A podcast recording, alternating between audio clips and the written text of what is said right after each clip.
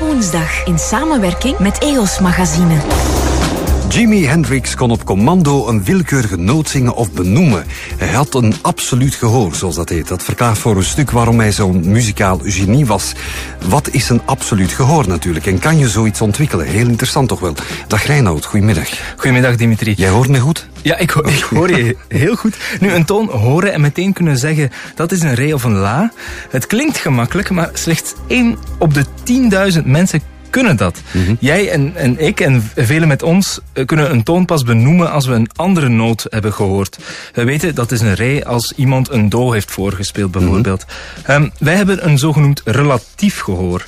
Maar wie een absoluut gehoor heeft, die uh, kan zelfs van een sirene of een schoolbel zeggen dat is een re of een la. En die mensen voelen eigenlijk elke noot aan als had hij een, een heel eigen smaak, een heel eigen geur. Heel bijzonder ja. hè? Ja. En wetenschappers hebben lang gezocht naar hoe dat, hoe dat komt. En het geheim ligt natuurlijk niet in het oor zelf, maar in de hersenen. Mensen met een absoluut gehoor doen twee dingen.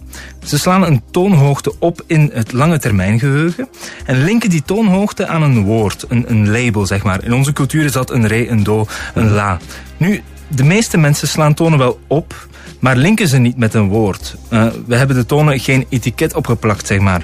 Um, en met hersenscans hebben wetenschappers ook gezien dat mensen met een absoluut gehoor een, een actievere zone hebben in het taalgebied van de hersenen Um, waar wellicht die toonhoogtes worden gekoppeld met woorden. Aan woorden, ja. Zit zo'n absoluut gehoor in de genen misschien?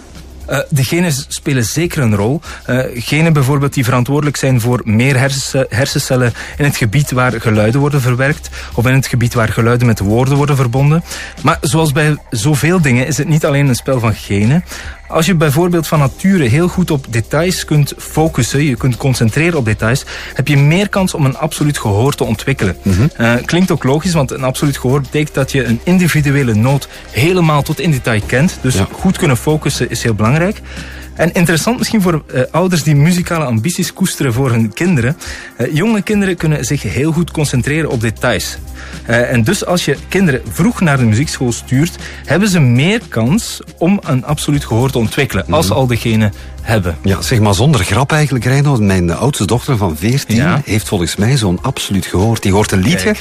en die zingt dat meteen na, correct. En volgens de juf op de, uh, het conservatorium, ja. het muziekconservatorium, zegt ze, ja kijk, het is altijd pal erop. Er zit nooit ja. een valse noot tussen. Dus is zij misschien een van die 10.000? Ja, wie weet zeg. Zeg maar, uh, is een absoluut gehoor wel altijd een voordeel? Want het kan misschien ook nadelig werken. Wel, het, het maakt muziek een, een, stuk eenvoudiger. Je kunt noten veel makkelijker onthouden. Mm -hmm. uh, en zo komt Jimi Hendrix al na één repetitie een hele set naspelen.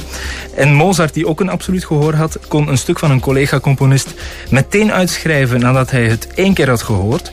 Dat hielp hen zeker dus om, om, de, sta om de status van, van muzikaal genie te bereiken. Ja. Maar het kan ook voor koppijn zorgen, want als een muziekstuk ineens een paar tonen hoger of lager wordt gespeeld, ja. iets wordt getransponeerd, ja. eh, dan brengt dat mensen met een absoluut gehoor in verwarring. Oei. Omdat ja, mensen met een relatief gehoor, die kennen de verhoudingen tussen noten. Mensen met absoluut gehoor niet. Mm -hmm. Maar de balans blijft wel positief. Een absoluut gehoor is goed voor je muziekcarrière. Dus heel goed nieuws voor je dochter. Ja, ja. Uh, wel, alleen is het heel vaak repeteren en de goede mensen leren kennen misschien toch nog veel en veel belangrijker. Networking, zoals dat ja. zo mooi heet. Dat is misschien een onderwerp voor de volgende keer. Hè? Ja.